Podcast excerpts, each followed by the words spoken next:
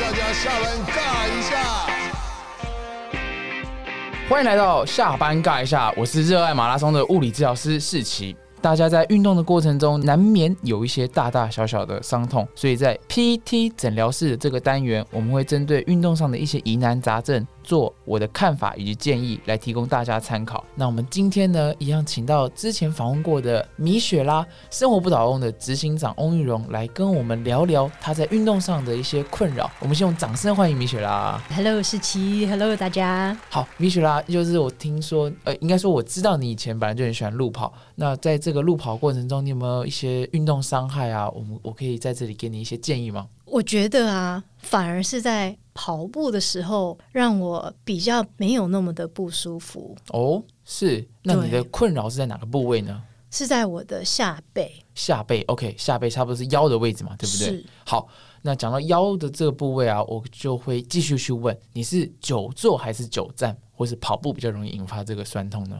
我觉得我是久坐吧，而且最近在电脑前面的时间很长，然后去跑步的时候也感觉到哦，真的很酸。嗯但是有时候不晓得为什么它就突然就解开了，在跑步的时候。嗯那有没有什么方法让我平常没在跑步的时候也可以把它解开来？好，我一开始我们在针对腰这个部位的时候，会喜欢问久坐或久站。大家知道，我们坐着的时候，其实双脚是弯曲的，那这时候呢，身体会处于比较弯跟驼背的状态。那站跟跑的时候，身体是比较腰是比较前凸的状态。态所以，如果你的问题跟困扰酸痛大部分是处于比较弯曲的状态的时候，我就会好奇啊，你是不是核心这一区的状况比较不好？当然，就是不管是久站还是久坐，都可能因为核心产生的问题。那如果是久坐有的话，可能你的髋屈曲肌，髋呢就在我们的腰的下方，就是我们大腿的这个关节。那当它处于比较弯曲的状态的时候，它们都是很紧绷的，所以这时候啊，你只要一站起来，它就容易把你的身体腰往前带，导致你的腹腹内压，其实你的腹腔是处于比较难以扩张的状态。那你只要久坐，腰就会酸痛，那站起来它就会改善了吗？嗯，你的状态是这样？但讲就舒服一点点，但是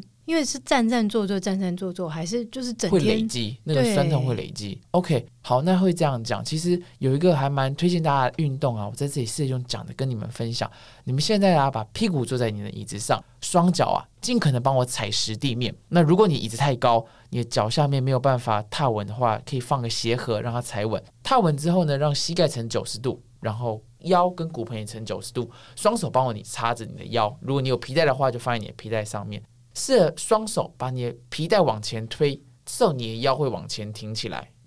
好，那试着把皮带往后推，这时候你的屁股会往下坐，尾椎可能会碰到椅子，这叫做骨盆的后倾。那再一次往前推，你会开始有点长高的感觉，这叫骨盆的前倾。你会发现，在骨盆在动的过程中啊，你的脊椎也被带动了。再一次，我们后倾，把皮带往后推。OK，好，那前跟后，我们帮你帮我找个中间点。好，那这个中间点啊，其实就是我会建议大家，如果久坐的人呢、要试着去维持的位置。当你找到这个中间点之后呢，我们把屁股往后塞，塞到你的椅子可以靠背的地方。那这会是我大部分推荐，就是久坐族啊，你要保护你的腰的一个方法。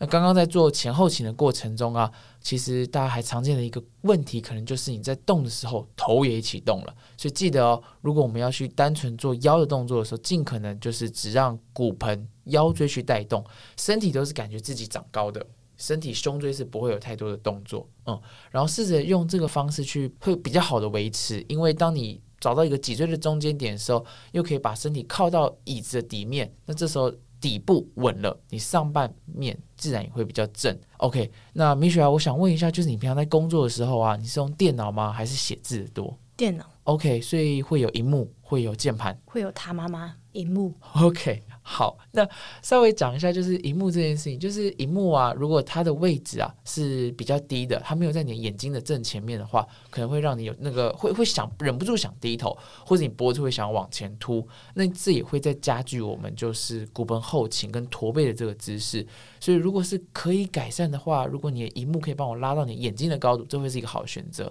那另外就是大家其实大家现在笔电很方便，现在笔电功能也很好，大家喜欢带着走，所以笔电的支撑架也会是我蛮推荐的。如果你未来会，你生活中你会带着笔电到处跑，会到咖啡厅啊，会到一些地方的话，如果你想要改善你久坐的这个工作，其实荧幕的高度会是一个很重要的。还有刚刚第一步跟大家讲的，你脚要能够踏平地面，脚能够踏平地面，自然我们的身体会能够拉直。那既然讲到核心，其实我觉得呼吸也是一个很很重要的点。我想问一下米雪啊，你在呼吸这一块，你有没有听过腹式呼吸？有听过，嗯，那你在过去运动过程中，你有试过吗？或者你有哪些相关的经验？之前啊，我是听张家哲嗯，马拉松国手是说，你上气不接下气的时候，你就做三个腹式呼吸，嗯，哎、那真的有用、欸。跑步的过程中吗？在跑步的时候，是对。然后，因为我最近听了一个呃，Andrew Huberman 哦，Stanford 的脑神经科学教授他也讲了，腹式呼吸他讲的是呼吸跟你脑神经的连接。啊，它是自律神经 parasympathetic，就是对，副交感神经的刺激是吗没错。？OK OK，对，他会帮你做一些 reset。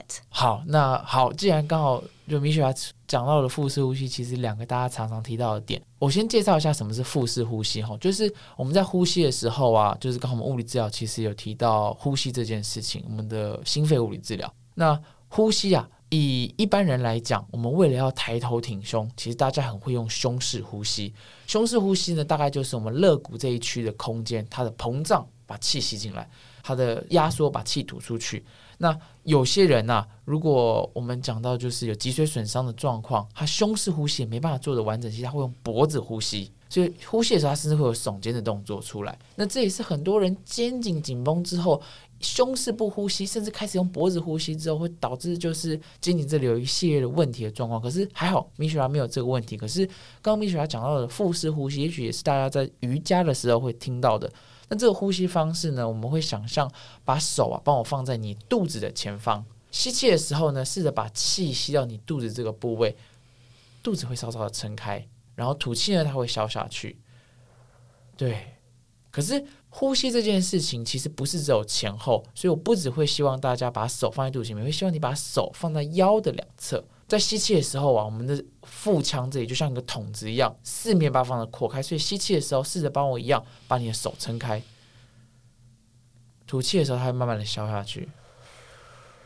对，很好。所以我觉得大家听众如果听到这里，其实你也可以现在就试试看，把你的双手呢放在肚子两侧，或是放在肚子跟腰背的前后，轻轻的给它一个压力，当做一个方向性。那一个好的呼吸啊，其实确实它会搭配到腹式，会搭配到胸式，然后我会说是二比二或者说一比一的比例这样去做呼吸的。那刚刚讲到，在我们就是跑步跑的过程，如果上气上气不接下气，其实可以试着把气往下吸，三个吸气。你刚刚说这种方式去做的话，其实会增加我们整个腹腔的空间。那大家想象，其实如果腹腔的压力出现了，其实核心也会变得比较稳。不止我们在运动的时候啊，或是我需要维持一个姿势久，然后我需要负重的时候，其实它都是一个比较安全、比较好的方法。那刚刚也有提到，就是自律神经这件事情，在一些研究发现，如果比较深的呼吸，把气往下吸的过程中，其实也会比较容易刺激刺激我们的副交感神经。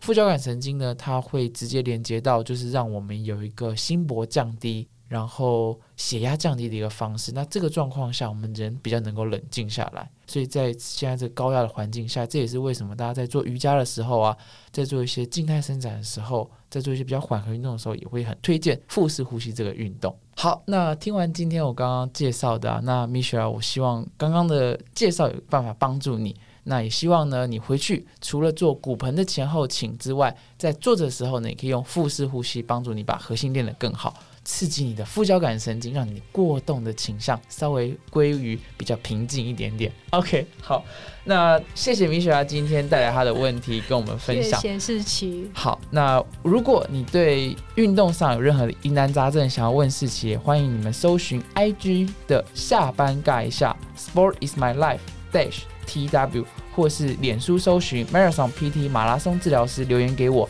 你可以用文字或是用说的讲给我听，希望我的解答在这里对大家有帮助。我们下集见喽，拜拜。拜拜。